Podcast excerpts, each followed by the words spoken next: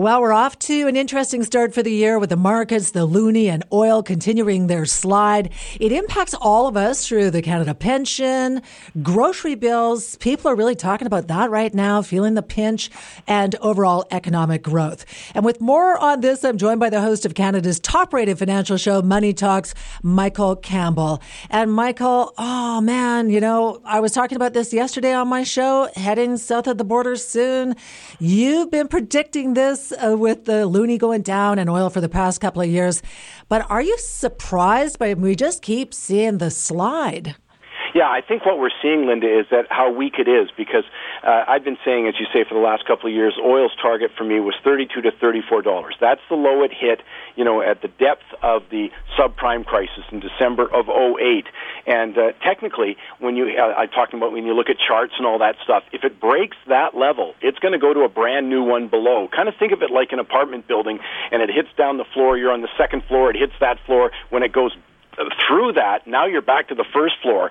Same thing with the loonie past 70 cents. Yeah, we're looking for new levels right now. And uh, I was surprised by how easily it went through those level, uh, levels. You know, the cliche goes like a hot knife through butter. Well, that's what it was. So now it remains to be seen what that new level will be.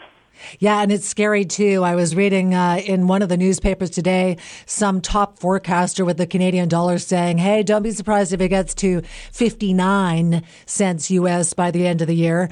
Uh, yikes! I hope not. You say a lot of people are starting to say we're at the bottom, we're near the bottom. Well, a couple of quick things. When you get a strong move like this, and it wouldn't matter if it was on the upside. If you recall, when oil went uh, to about 140 dollars, mm-hmm. all of a sudden you're reading it's going to 400.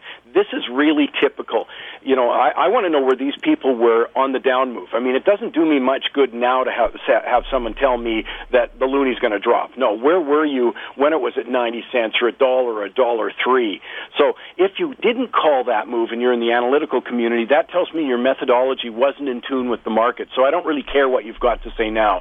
I'll listen to people who have got this move on the way down because, again, it tells me how they approach the markets is in sync with what's going on. But it's really typical to start hearing these really kind of uh, extreme forecasts. Now, I must say, given that, on Money Talks, our forecast was 55 cents. Ooh. You know, it gets below 70 and over, but it would take a lot longer. Mm-hmm. I mean, there's some fundamental changes, but the number one thing we've got to remember is we're, we're not only talking about the Canadian dollar, we're talking about the U.S. dollar dollar. Money continues to flow in to the U.S. dollar, so relatively speaking, we drop. And that's why, and I'm pleased to say, I mean, go back and listen to the interview uh, for this show on December 30th, and I think I made it very clear that number one, China was going to rear its right. head real soon. Number two was, though, big story was going to be the strength of the U.S. dollar, and that's related to things. It just shows how many variables are involved to the refugee crisis mm-hmm. in Europe. I can tell you right now, if the heat keeps getting turned up in Germany, Angela Merkel is forced to step down or damages her do- government, that'll create a level of uncertainty that'll force more money into the U.S and relatively speaking will drop.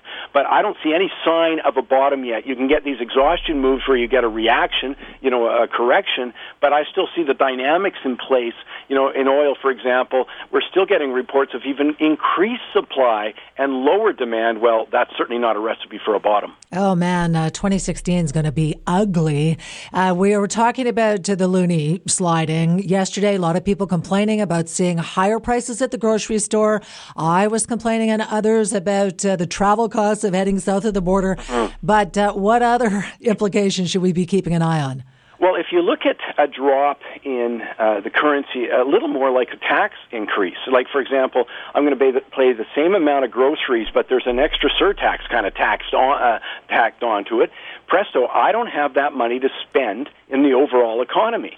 You know, our food bills are going to be up. I know there's a lot of estimations right now, but let's call it 10% right now. Mm-hmm. Well, that's a 10% hit that I can't spend elsewhere. And I, and I don't think the savings – uh, you know, are enough in other areas to offset that. So yeah, I think it's going to be an economic drag on the overall economy, at least on the consumer spending side. Mm, I'm sure it will be. Uh, but let's talk about uh, the positive impact, if there is any, on lower energy prices. We're seeing the prices at the pumps dropping.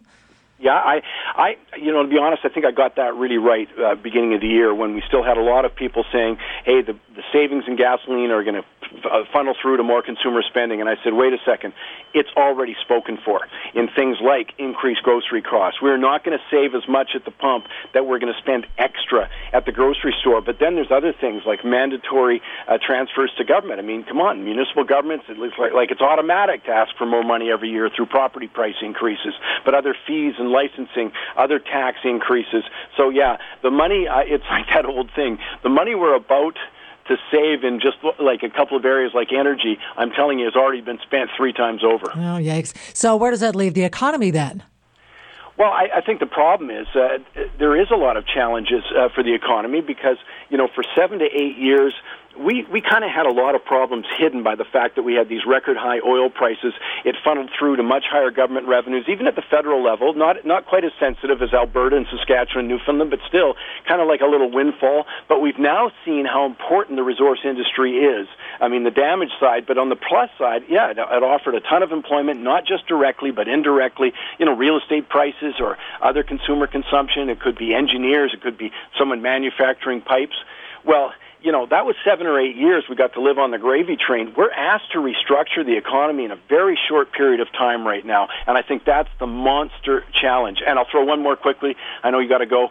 Uh, you know what? We don't have provincial and municipal governments near near sensitive enough to the challenge they face. So hence, they're still throwing in more expensive regulatory burdens, more expensive tax mm-hmm. burdens, and you won't find a single economist who says that's the recipe for encouraging economic growth. Ah, 2016 will be interesting. You'll find politicians who say that, but they're wrong. All right. Thanks, Michael Campbell. Appreciate it, Linda.